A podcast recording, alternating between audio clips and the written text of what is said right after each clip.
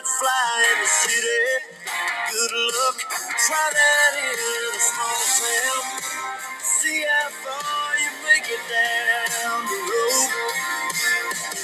Round here we take care of our own. You cross that line, it won't take long.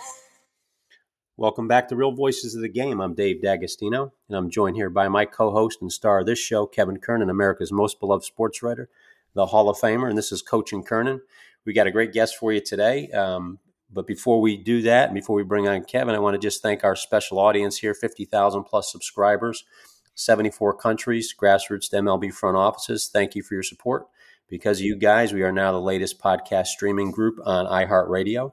Make sure you continue to help us battle the analytics of the podcast world just like they do in baseball. Go on this show after give Kevin 5 stars, write some comments under there, and that helps us continue our movement towards iHeart glory here. We've made it to the big league, so give us a hand, and we will continue to provide you great content like we do every week on this show. And with that, Kevin, welcome back to your show. Love the latest article. I like the selfie reference in the beginning, but I'll kind of turn it over to you to kind of share a little bit about those two wonderful pieces and what you're seeing in the game. A lot of good college football too this week, if you want to touch. Yeah, a lot of great things going on. Since we last talked, Parting Glass, I read about the Parting Glass, which is an old, a lot of people didn't get it, but sometimes I write things where it's up to you to think a little bit, and I'm not just going to hand it over to you. It's an old Scottish, basically funeral song where you raise your glass and say goodbye. Because basically I was saying goodbye to baseball as we know it. And that was the column Why Watch. This was after Blake Snell was taken out for a no-hitter, with a no-hitter. And I get it, the pitch counts, they can't do anything anymore without pitch counts. But Blake Snell never changes, never goes after guys.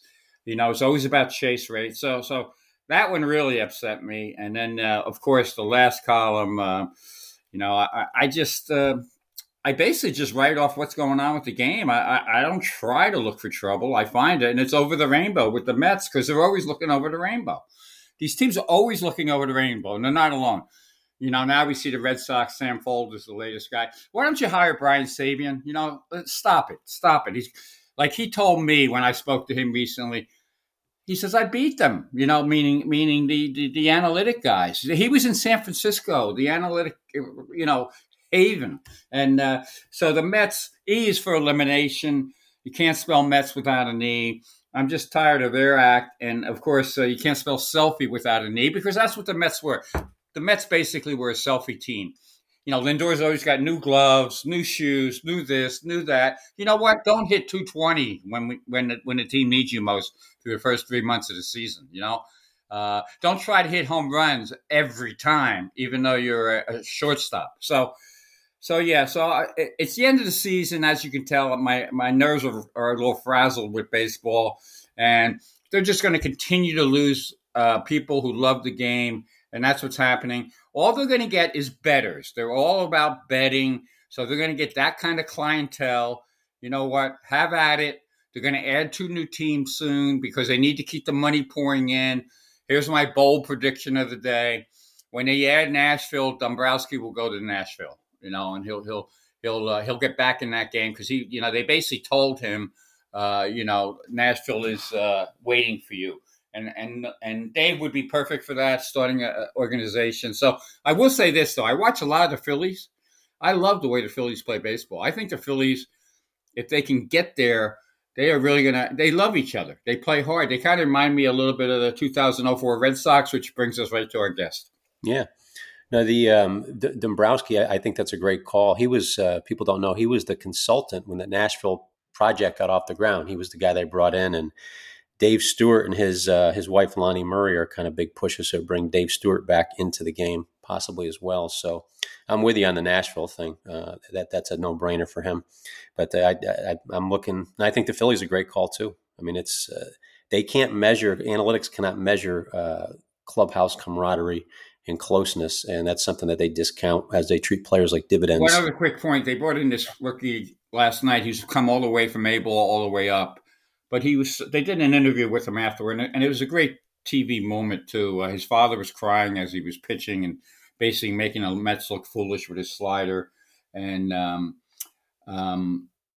and they did a post-game interview with him. And again, I think the Philly announcers do a nice job. And you really felt how the team loved having this kid there, how he loved being there, how he was humble. They are a complete opposite of the Mets. They're not a selfie team. They are a team that is we always take a selfie with because they got such characters. But I do think Harper's matured tremendously. I've always liked Harper, not just his game, but I think he had to mature mentally, physically, become more of a team guy, and he has. So that's that. What would you think of a Mike Trout push to bring him to Philly? Bring him back. I guess that's close to home, right? New Jersey. Yeah, close to home. If he can stay healthy, maybe stop lifting truck tires with weights in them, Don't be an idiot, Mike Trout. It's really that simple. That's a good point. Good point. And then I do like what they did with Trey Turner. He was struggling, and he's a guy who does things the right way. And that standing ovation, what was it, a couple months back, they moved him down to 7 in the lineup, and the crowd gave him a standing ovation. And from that point on, that uplift, whether it had something to do with it psychologically or not, he's been – lights out since that time. The only thing I will say, and again, this is because we have a broadcaster on, Hall of Fame broadcaster. I did listen to a game too. I think it might have been on one of those Apples or whatever. One of the streaming service with the Phillies the other day. Yeah.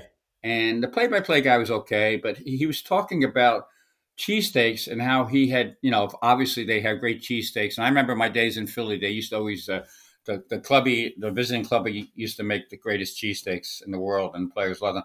But he was talking about a chicken cheesesteak. No such thing. Chicken cheese. It's a cheesesteak.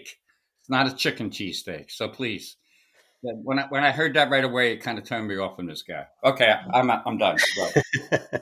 I like that.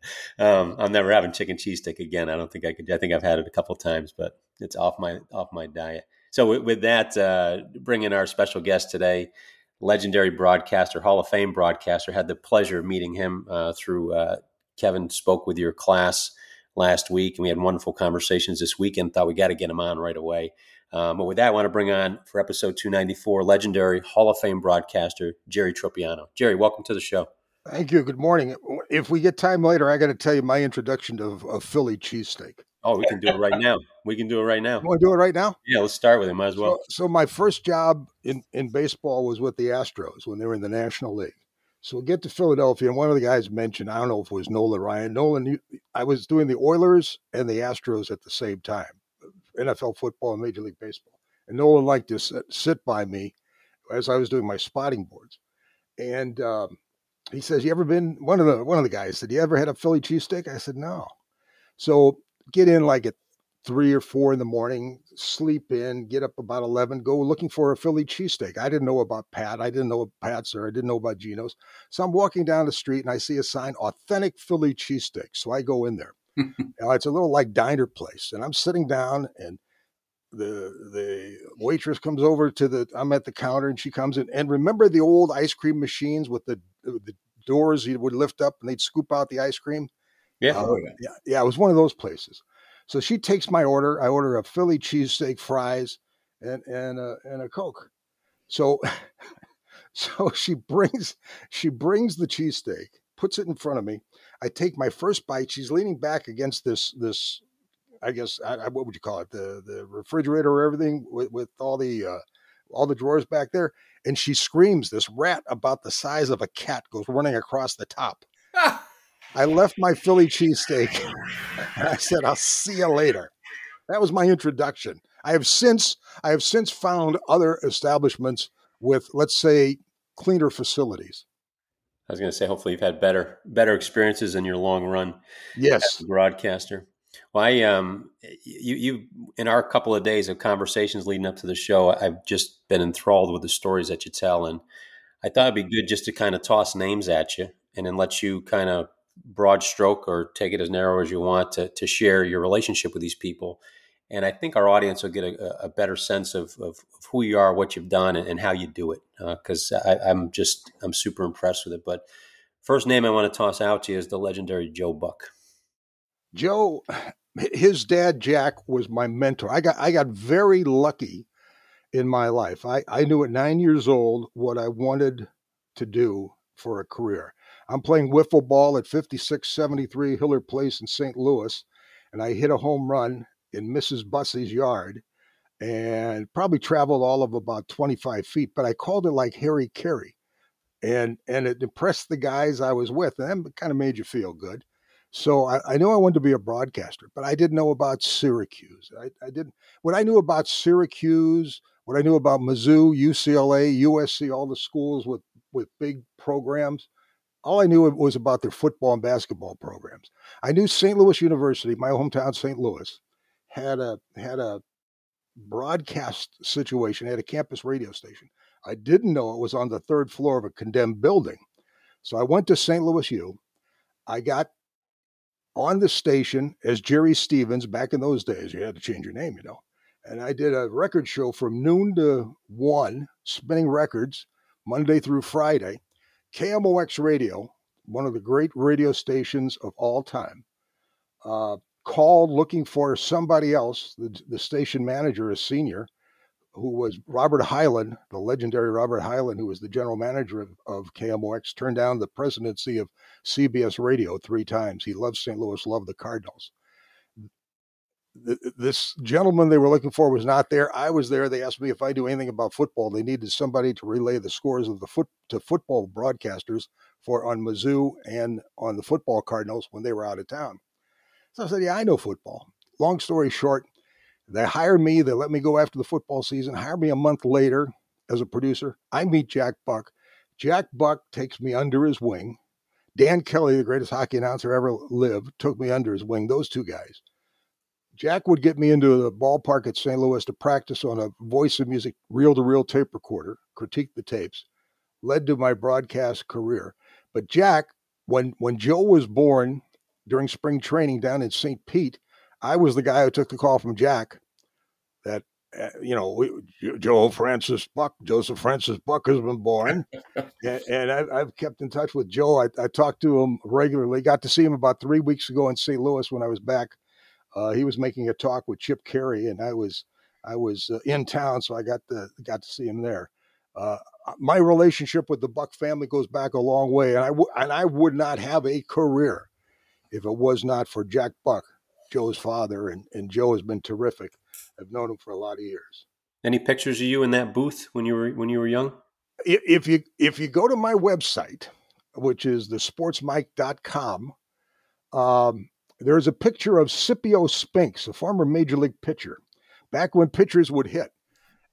He's in the press box 2 booths over from where I am practicing. I don't know how my mother found this shot, this picture in the St. Louis Post-Dispatch. But Scipio one night gets on, and he's at second base, and he's going to try to score against the Cincinnati Reds. He's going to try to run over Johnny Bench. It didn't work. He broke his leg, so he winds up in the press box. So I'm in this auxiliary booth 2 booths over, and they snap a picture of Scipio, and that's the only picture I know exists of me practicing. And Scipio Spinks, and I was going to get to him a little later, but let's chat about Scipio right now. What's your who is he in your life right now? Scipio became a terrific scout for the Houston Astros, and like so many people, I'm going to get Kevin fired up here. So many people in baseball have lost their jobs because of the analytics, and Scipio was let go by the Astros. He's now the head baseball coach at the University of Houston downtown. I haven't seen him, haven't heard from him in a couple of years, but I noticed on LinkedIn, he was trying to raise funds that would help him find a field, rent a field where the team could practice, rent a field where they could play games. It's a shame that the school is not supporting him. So I've been trying to help him any way I can, but he's now the head baseball coach at the University of Houston downtown campus. Yeah. I know we chatted a little bit about him. We're going to try to see if we can't drum up some support for him as well through our network here. All right, another name I'm going to throw at you, Jim Nantz.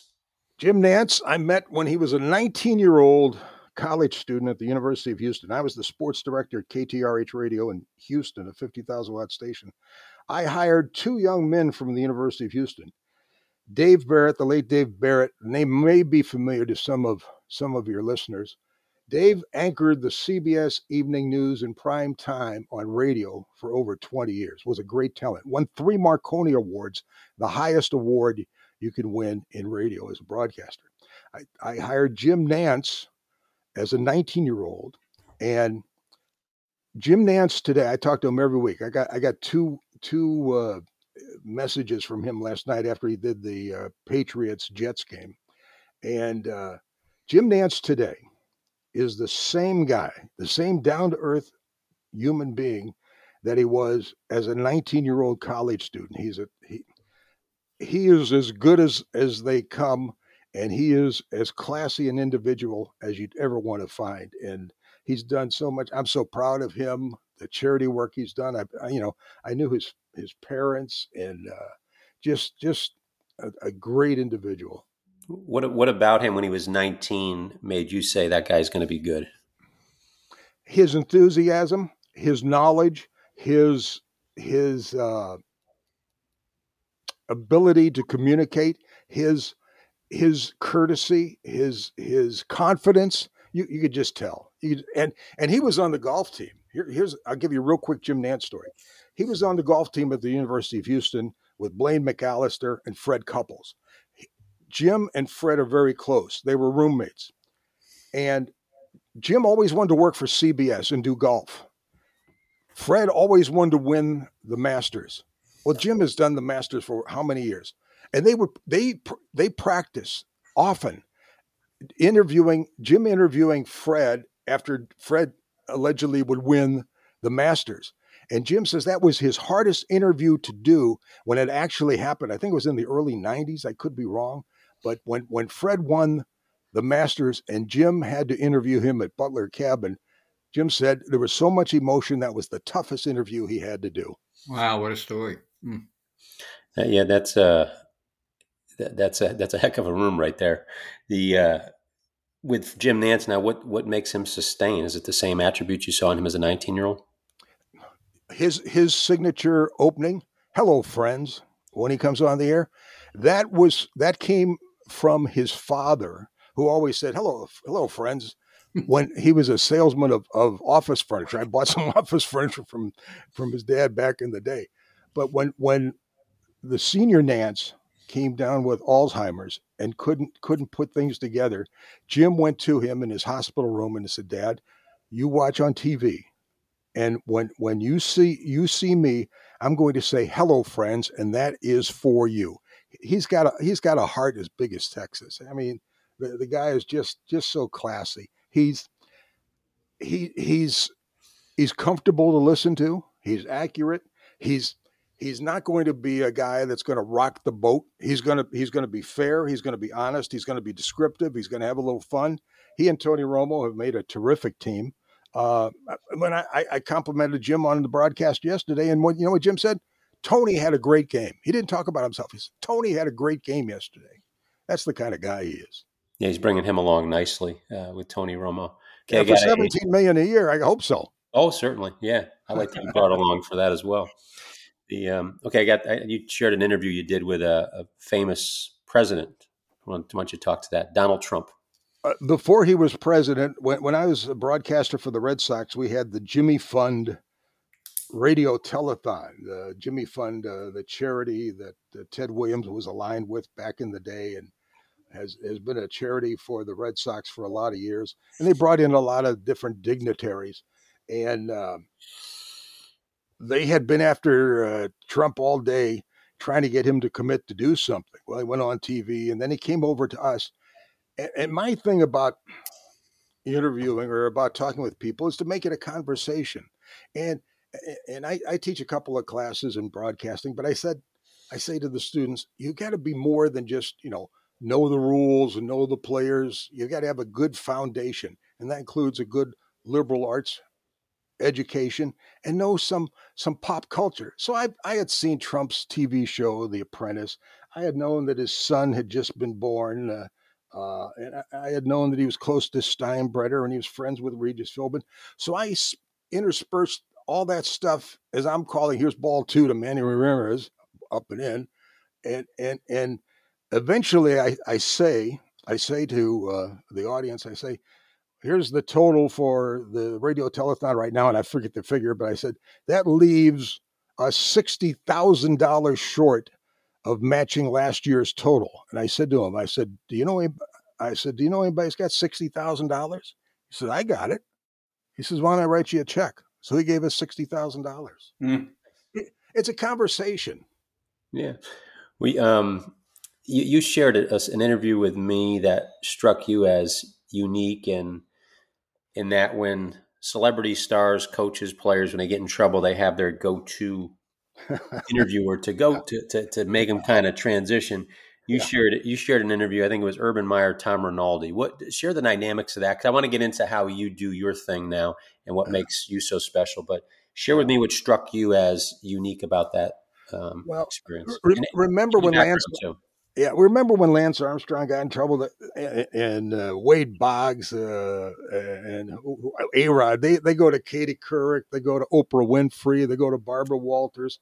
Well, I don't know this for sure, but it's just a guesstimate on my part. Urban Meyer, who was in hot water at Ohio State because of his assistant coach who allegedly roughed up his wife physically, and Urban Meyer was taking heat for that, for allegedly covering for the guy. So his Urban Meyer's character was under attack. His reputation was under attack. So he was looking, I think, to turn things around and put things back to the positive. So he had been working after he left Florida, where he had Aaron Hernandez and some others who got into a lot of trouble, as the history books would show. He worked for, Urban Meyer worked for ESPN. So I thought, okay, he went to ESPN to his redemption interview, feeling that he would get an easy approach and they would look at him as a friend. Tom Rinaldi did a great job. Tom Rinaldi's interview was more of a cross-examination than an interview. And I show it in my classes that this is journalism. This is asking questions. This is getting to the root of the problem. You're not kissing anybody's fanny. You're not going to be used by somebody. He was fair. The questions were fair. He had documentation. I don't use notes when I do an interview, but this is such an important subject that Tom Rinaldi was visiting with Urban Meyer about. He had his notes because it had police reports. It had dates of when Urban Meyer appeared before the Big Ten press corps. So it was a classic job by Tom Rinaldi, who did an outstanding job. And what you impressed upon me was he asks short questions. Yeah. It wasn't a lot. To the point, it obviously was on TV. To the point, he would say, Urban Meyer would give an answer, and then Tom Rinaldi would say, why? Or what for? A couple of times he just shrugged his shoulders as if to say, what? It was masterful. Yeah.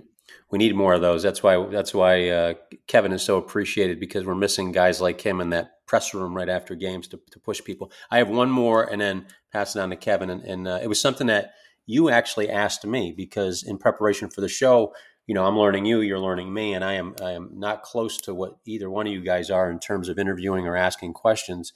So you turned a question on me, something that you asked to your class, and you had asked me, and I pardon the pun, but I fumbled it terribly when you asked me on the phone. And you had asked me if I had Tom Brady one-on-one in an interview, what would be the question I would ask him? And I want you to share what you would ask him and why. Well, all right. Now, my thinking is Tom Brady has been asked every question under the sun about his personal life, about his football, about his family, blah, blah, blah. If I could sit down with Tom Brady to get things going, I'd say, hey, Tom, how good a dancer are you? And he'd probably look at me very puzzling, and he would joke about it. I would say, the reason I ask, people talk about your arm strength, and I don't want to give a long question here, but an explanation. People talk about your arm strength, your competitiveness, but they don't talk about your footwork, which is so important. Are you a good dancer? Does that help you with your footwork? Just to get him talking about something different from a football standpoint. Yeah. What are some? I'd be interested to hear what Kevin. Yeah, and I'll kind of transition it to Kevin now. That's a good segue. That's great. And footwork is important, Chris. And Parcells realized, not Parcells, Coughlin realized that. And what would they always do? How did they beat Tom Brady? They would come up the middle and kind of screw up with his footwork. You know, so that's a great question. Now, I don't know if I could top that question. Brady, I would probably go something with how the family means something to him, because, you know, it's a sports-oriented family, you know, and some situations they've had. But I'd love to bring out, the best. It's a simple question, but, you know, the best lessons he learned from his family, and not make him cliched, and don't let him go down the cliche road. And that's why we wanted to have you on, Jerry, because we like Dave said, we have 50,000 listeners. A lot of them are young listeners, and we try to teach them a little bit about baseball, but also about whether you're a player or whether you're a writer or whether you're a broadcaster. I mean, you are giving gold to these people, and it's funny you said about the short questions, because that's my biggest beef with the media now. Yeah. The sideline reporters, oh my God, it's too much. Hey, Kevin, can I let me ask you a question? Going back to the footwork thing, see what you think. Yeah, Nomar Garciaparra took heat. He probably made, I'm going to just a ballpark figure. Let's say Nomar made 15 errors a year. 13 of those came on throws because, as Jimmy Williams said, his former manager, he had a natural cut to his throws. But my point is, no knock against Kevin Millar and David Ortiz, the first baseman he worked with.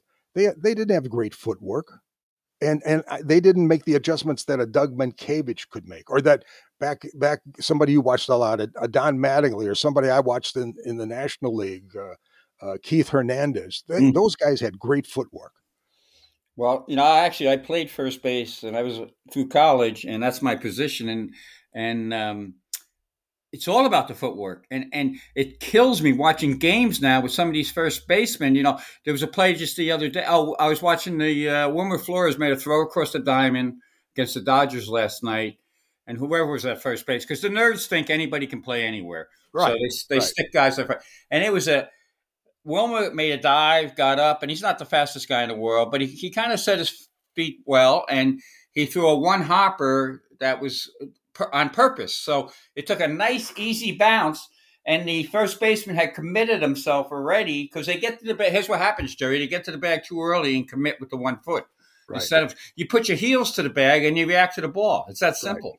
Right. But all that's been lost in baseball, not by broadcasters, not by the players, but by the people that are in charge. They don't think it's important. So we see it left and right. So literally left and right at first base. So yeah, it's so important. Quick, no more stories since you brought it up. I went down to their AAA team in Pawtucket, and I was doing a piece. I think I was doing a piece on I don't know what I was doing, but I was doing some kind of piece, and they told me a Nomar story that I thought was very fitting, and this is important too.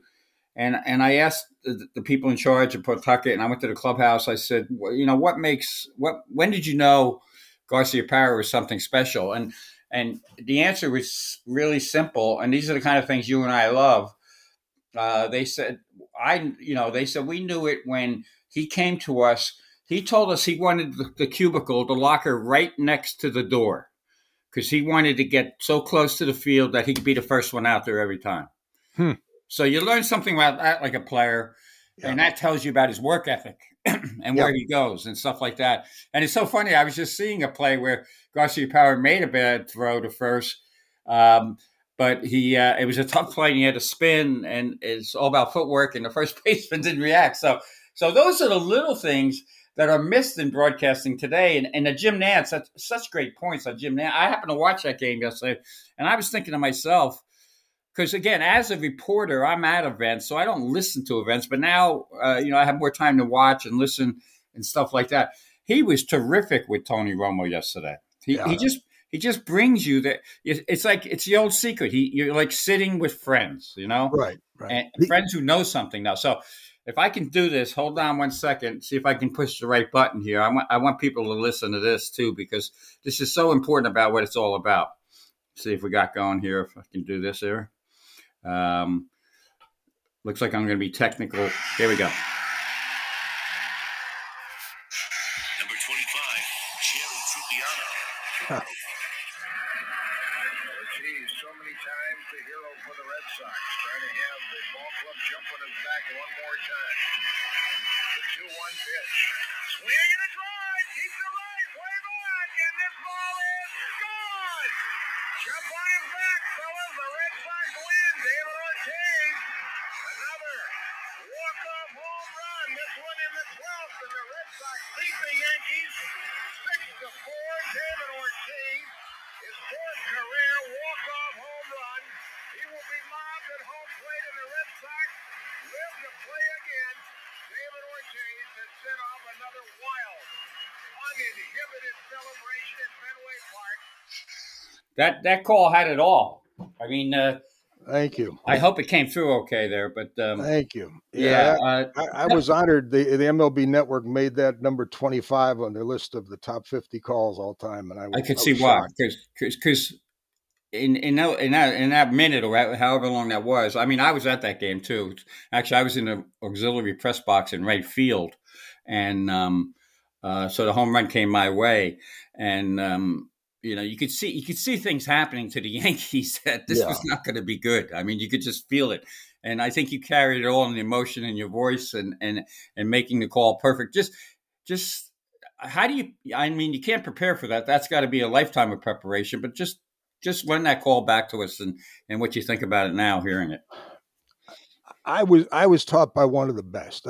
We talked about Joe Buck. Jack, his dad, was my mentor. And I grew up listening to Harry Carey, the best salesman baseball ever had. But Harry had his style. He had his shtick. I couldn't do Harry. I've worked with people who tried to do Harry, and that's another story for another time. But Jack taught me, think about the game. The game is the most important thing. Be prepared. Don't anticipate. You just have to be ready for the moment. I got lucky that I was able, if I nailed it, I was lucky that I was able to nail it. And I give all credit back to Jack, because he would critique my tapes. He would get that picture that Dave mentioned about me and Scipio Spinks. I was in that auxiliary booth.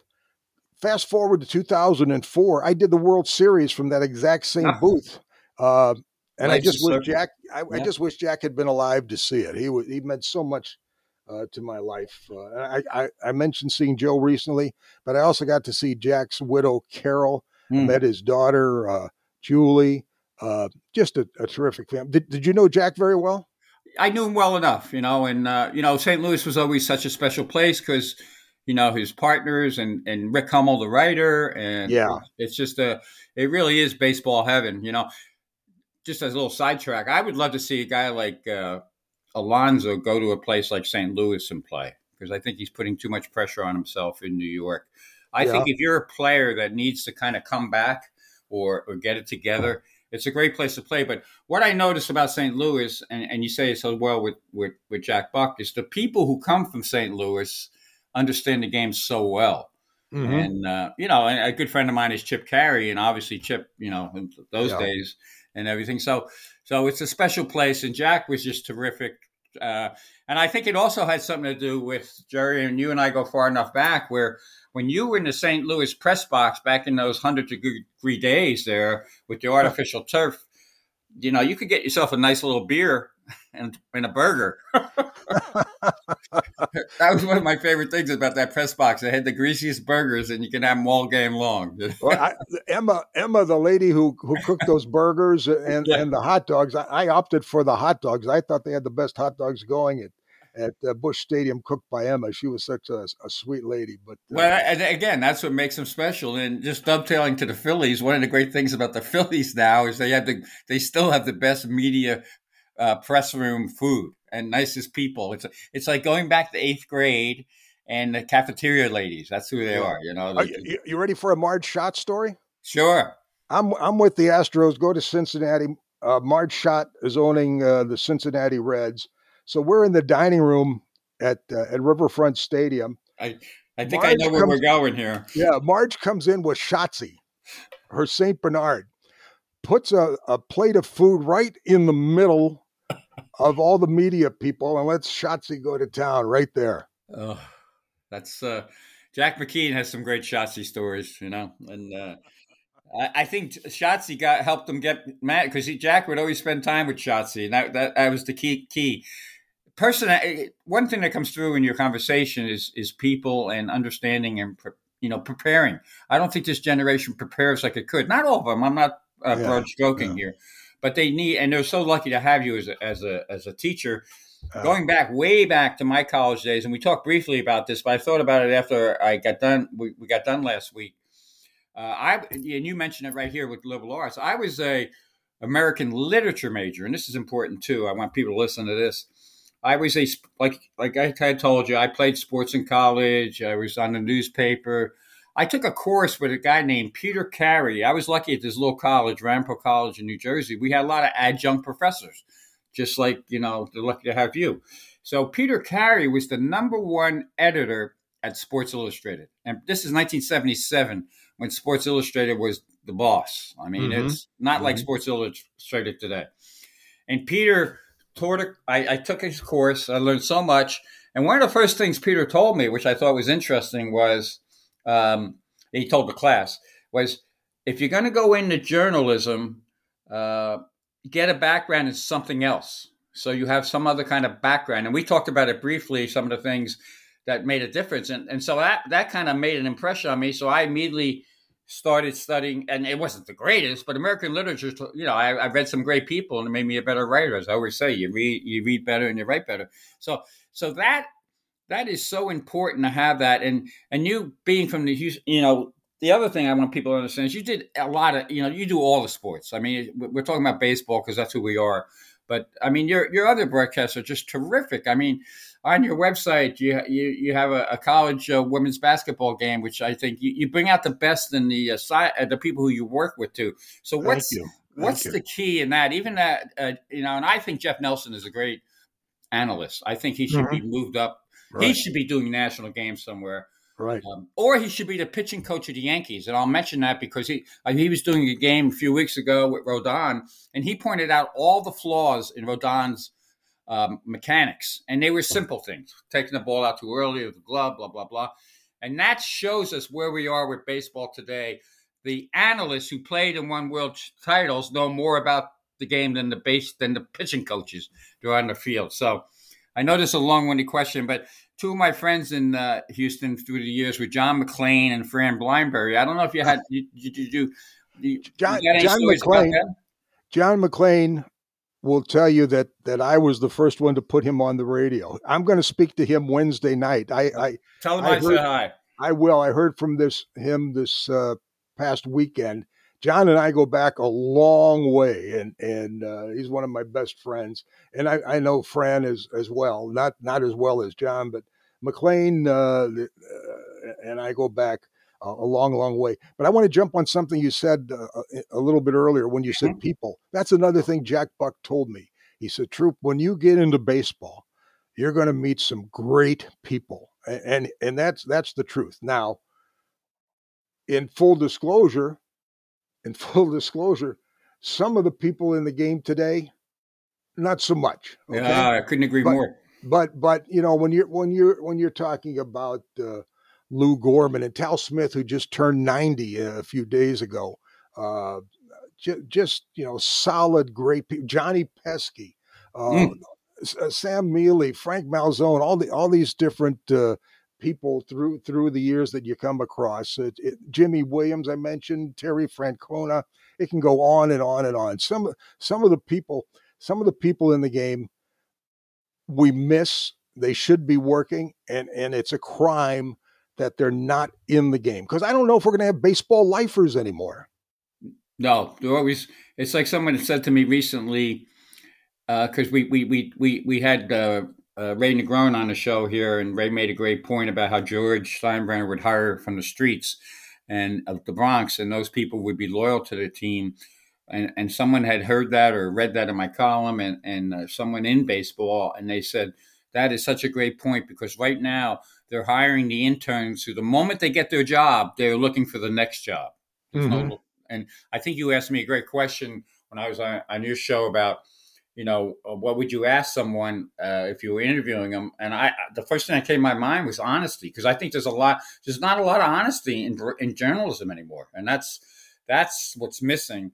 If you're honest, people will respect you. And I think that's why you were so well respected and on every level. And it comes across in the broadcast. Like, how did you make, I know you prepared, but how do you make the analysts set them up perfectly where it's not a setup, so to speak? It's like you give. By the way, I want to mention one more great guy. I'd be remiss if I didn't mention Mike Porton. I know you had Mike on with you. Oh yeah, Mike's great. There's a guy right at the top of the list.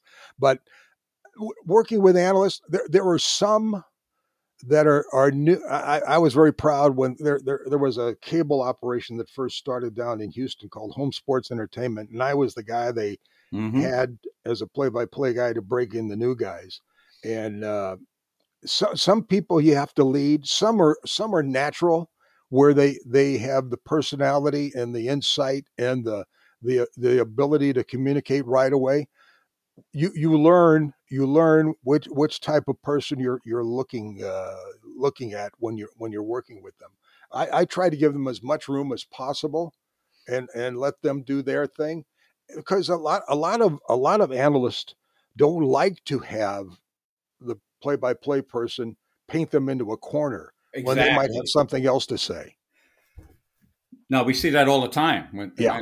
And the other thing I'm noticing with broadcasting, and maybe it's just me being picky, too many broadcasters now are trying to set up for the highlight. So say it's a situation where a home run is going to win the game or whatever. Yeah. It's a milestone home run, and they'll lead into the pitch by saying, and he's sitting at 299 home runs and blah blah blah, instead of letting the action speak for itself. How important is it to let the action speak for itself? The action has to speak for itself, but I think as a broadcaster you have to make the listener aware, like. I would always say that there's a no-hitter going on. Mm-hmm. I called 4 no-hitters. I think if I'm not superstitious to the point where, if I say there's a no-hitter, he's going to lose it. No, my job is to inform the viewer or the listener. That's my job. Vin Scully's, I think, called 18 no-hitters and something like four perfect games. And he always let you know what was going on. I mean, Vin was the best of the best. So, If he could do it, if that's the way to do it, I think that's the proper route to take. And Vin Scully, I love my conversations with him through the years, and what a nice man! Oh my gosh, I did an article on him once, and towards the end of his career, but I jumped on before anybody else did. Like, this was probably about 4 years before he's going to retire, and he's very religious and mm-hmm. Catholic, good Catholic, mm-hmm. and. The next day, that food room, and again, me and food rooms, the Dodger food room. I'm getting iced tea over at the soda fountain area, so I have my back to the door, and all of a sudden, the door swings open. And it's Kevin Kernan. That's the nicest article anybody's ever written. I mean, that's who Vin Scully was. I mean, It was like, and another. See, I'm lucky too, because I had. When I covered the Padres, I had Jerry Coleman. Oh, yeah. Oh, yeah. He's here's Raleigh Fingers throwing up in the bullpen. Exactly. And Jerry could laugh at himself. Yeah. But he also, I remember Ted Williams telling me that Jerry was the much better pilot than him. Really? Yes. Really? And it was a fascinating conversation. I think Bob Breitbart was his name. He was a good friend of Ted, and he was the head of the San Diego Hall of Fame, basically. Somehow he hooked me up with Ted, and we had a nice conversation. And Jerry once had to land a plane. It was on takeoff. The plane flipped. The tire blew out, and he basically had to control the plane upside down. So Jerry Coleman could handle anything in a baseball field after something like that. So again, what are we getting back to? We're getting to great people, and I think baseball needs to get back to that. And in full disclosure, I got to say too, when I was covering that 2004 World Series, I was on a very tight deadline. So on my way to the clubhouse, I had a little transistor radio. I would listen to you guys do the post-game interviews.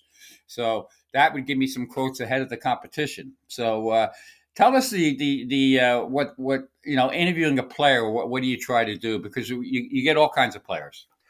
Referring back to my mentor, Jack Buck, and you remember John Lowe, the writer from Detroit, right? Of course. John's a great guy, outstanding, and he just got inducted. The only problem with John Lowe is he created that quality start garbage, but I'm not going to go there right now. And he dressed too well. Yes. Hey, he wasn't John Fetterman, that's for sure. Yeah, that's for sure. But he pointed out that, and I should have caught this early too, that Jack Buck, when he did an interview, would always start it with something to put the person you're interviewing at ease. Just a little note. Hey, things are going well for you. How's that going? And then I would try to do that. I've got to tell you a story too about interviewing at pregame shows in a second, but my last few years with the Red Sox, I just interviewed the manager every night. So we had a rapport. I didn't go and do different interviews with different players. And but Terry Francona, of course, was a great one. Was terrific. But as you're interviewing, you have to have something you want to talk about. I didn't write down questions. There was something I wanted to talk about at the start, and then you listen. Yes. You listen and see where it goes. And if the interviewer or the interviewee is reticent and he's not giving you much, okay, let's cut it short. We're not gonna be pulling teeth. But here's my story. Broadcasters. One of the bane of the existence of broadcasters is the pregame show. So the story goes: this veteran broadcaster is sitting at a bar nursing a drink, and this lovely woman comes up to him, and she puts her hand on his arm and she says, "I will do anything you want for $200." He looks at her and he says, "Okay, you got the pregame show tomorrow night." Oh, that's great. That's great. I tell you, there's probably some truth to that. That's probably true. Well, that's the other thing.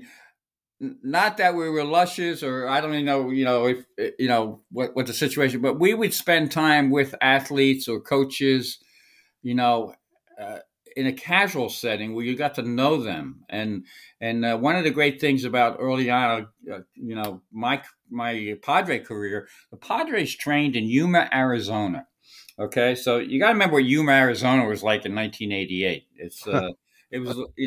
I loved it because the hotel was right there and I could ride my bike to the ballpark and hang out. But every night, Jerry, and I don't know if you had this situation too through the years, we stayed in the same hotels. There was like a Quality Inn or whatever it was. It was a suites kind of hotel, but the team and the media stayed in the same hotel. And every night at 5:00 was happy hour with popcorn and all the coaches would come down. So I would be able to get my preparation done for tomorrow at 5:00 the night before. I mean, the players would be in the pool area. How important was it to have those relationships develop in situations where you just weren't, interviewing guys on the ball field? Yeah, those relationships are so important. I never had that because they always, other than the strike year in 1990 when I was with the Expos, that's the only time I ever stayed in the same hotel as the players. I never stayed after that because I wanted to get Marriott points, but that's another story. Yeah, there you go. You're a typical writer. Yep. Typical writer. Get those Marriott points. But those relationships are important, and having the contacts where you can go to a guy, he will trust you, you trust him to give you the information. You're not going to burn him. You're not going to do an expose. You just need some information on background.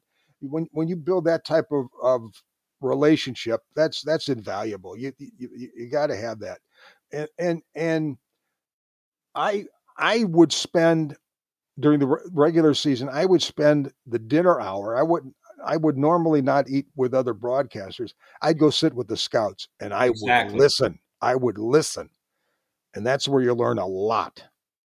And they love to talk because they, they have so much information, and I mean that as a positive. They love to talk because the problem with baseball now, especially, is a lot of people don't listen to the scouts anymore. Right. They just use them as another analytic widget type thing. But again, getting back to Sabian, Sabian had always had the greatest scouts around him, Pat Dobson, people like that. And it was a whole contingent of them. And they wouldn't just agree with him. They would disagree with him. I think we're getting a lot of, in front offices now in baseball, we're getting a lot of the same people, same thoughts. It's, it's groupthink as opposed to individual think. And that's why I think we have so many bad teams. But that's just me, you know. Here's a name from the past. Speaking of scouts, we lost him recently. Deacon Jones, Grover Deacon Jones, advanced scout of the Baltimore Orioles. I knew him when he was the hitting coach for the Astros, and I would drive him back to the hotel after the games. And there you go. That's what I'm talking about. Personal time. There you go. Yeah, he told his story, and this puts things into perspective. He was in the White Sox system with Don Buford, Damon Buford's father, and they were roommates. And Grover said, Deacon said one night, I told Don, I said, Roomie, I'm going to get 3 hits tomorrow night. and Don Buford said, Roomie, I'm going to score 3 runs tomorrow night and help us win. That puts the game in perspective. That's great stuff. And you bring up something else I want to mention too, because you're pushing some buttons where I remember some things. And when this is how the game has changed. I think it was Maury Allen told me this, longtime sports-related post. In 1961, he had a great relationship with Roger Maris and got a lot of good information from him about this and that whole chase and everything. And I asked him once, I said, well, how did you do that? And he said, well, I was, believe it or not, this is great too. He was making the same amount of money as Roger Maris. I think they were both making around $15,000 in 1961. But here's the key. Because he was with the Post, he was always able to get a rental car. And so Roger, he would always drive Roger to the ballpark. And not only that, Roger, when in downtime or before the game, a lot of times he didn't want to eat in the city. He was a country boy, basically. So they would go to a small town or something to have lunch. So imagine spending, again, these are all the things that the new breed journalist doesn't think about. Yeah.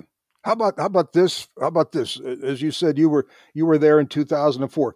Arguably the 2 most important games in Red Sox history was Game 7 against the Yankees in the American League Championship Series in 2004, and then Game 4 of the World Series in 2004. Both started by Derek Lowe. Now, I'm sitting in the dugout. You don't talk to the starting pitcher the day that he's starting. I'm sitting in the dugout, have all my pregame stuff done, and Derek Lowe sits down next to me. Prior to the Yankee game, he's talking to me for 20 minutes. He was an all-state basketball player in Michigan. He's talking to me how he would play against Shaquille O'Neal. Wow. Now, and the Red Sox win that game, of course, go to the World Series. Now it's Game 4 of the World Series. He's going to start against the Cardinals at Busch Stadium. I'm in the dugout. Who sits next to me? Derek Lowe. Spends 20 minutes talking about athletic sneakers. I mean, he should have been a left-hander. He was a sinker ball right-hander, but he should have been a left-hander.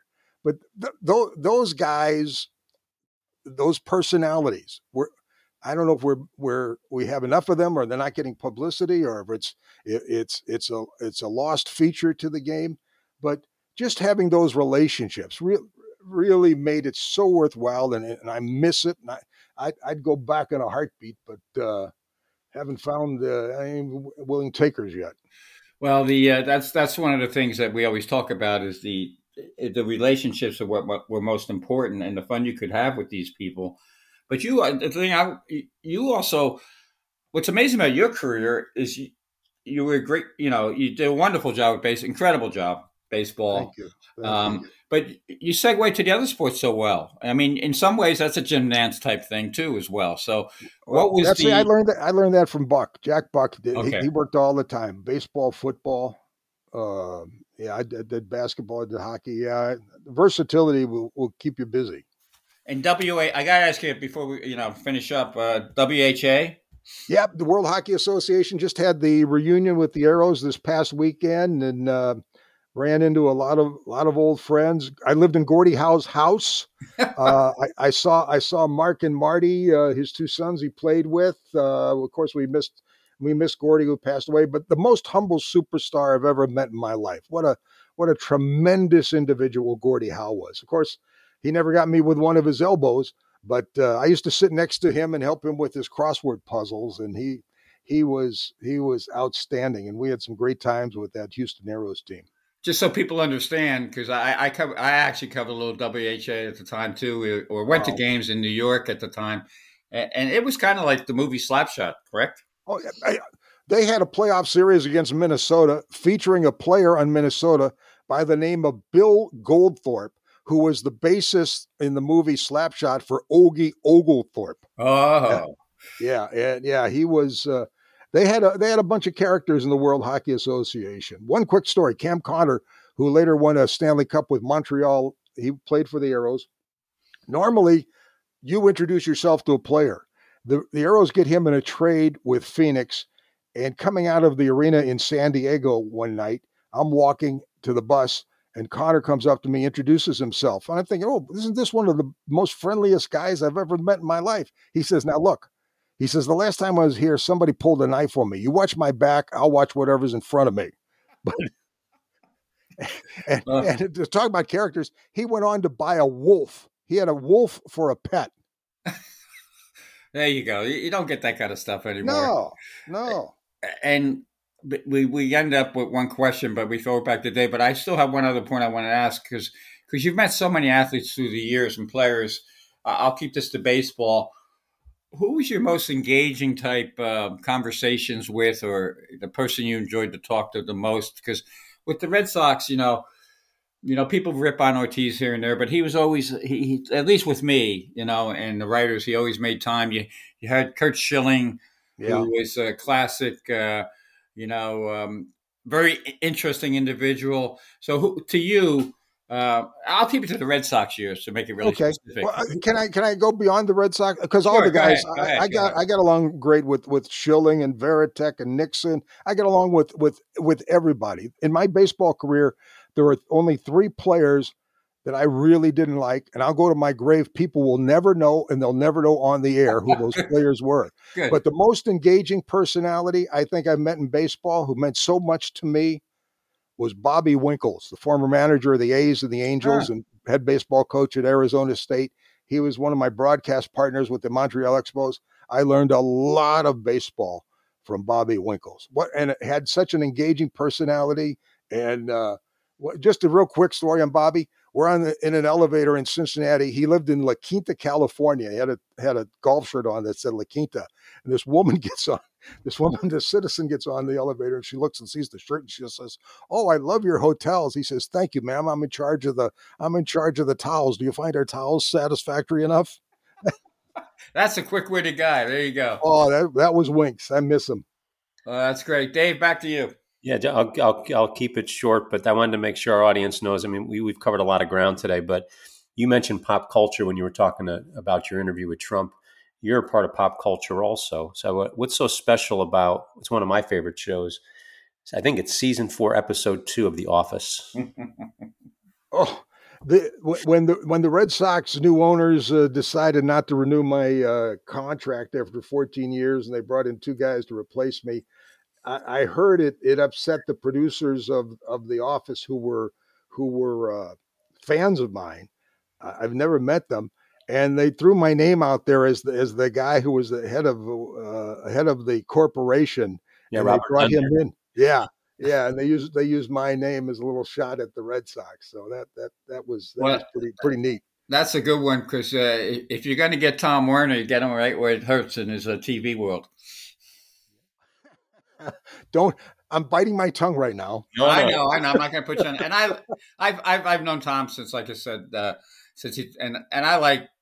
a side of me that likes Tom, and I know Lucchino was the one who kind of forced you out.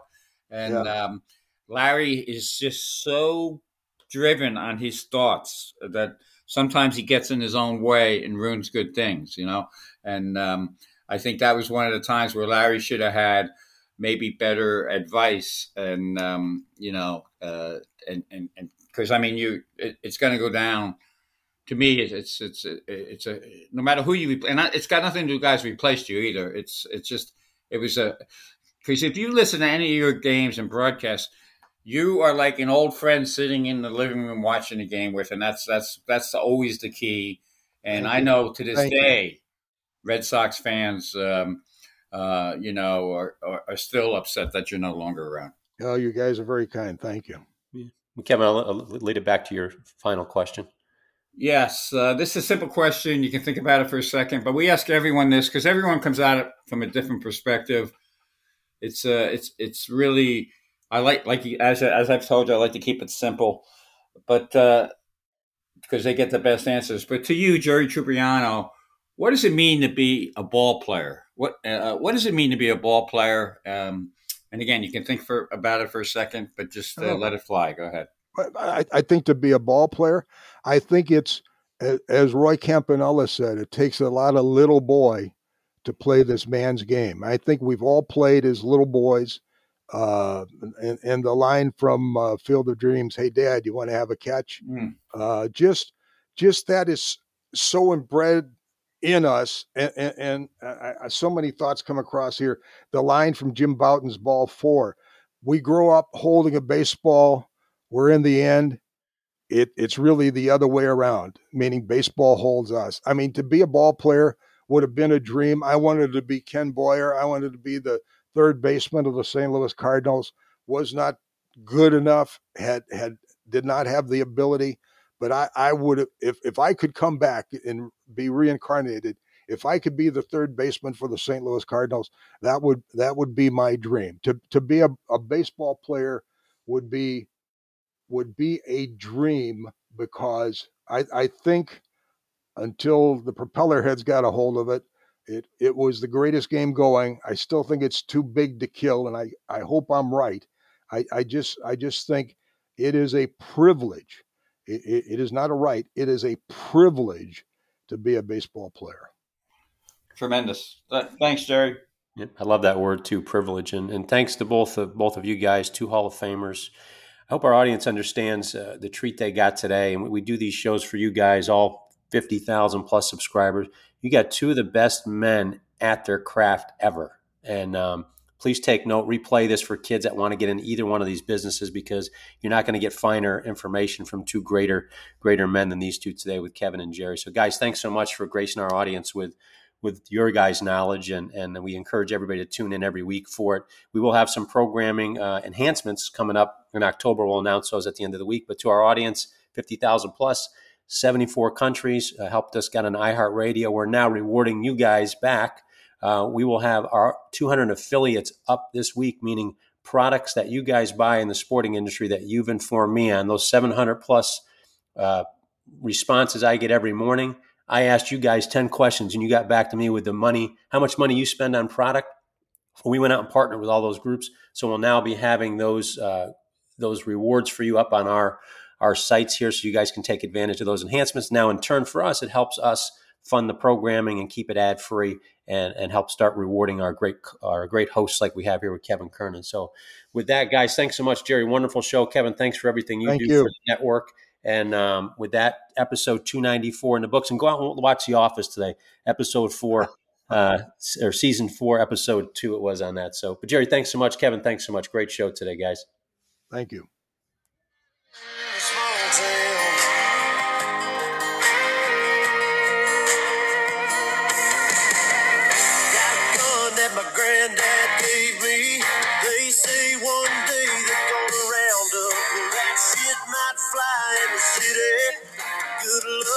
Try that in a small town.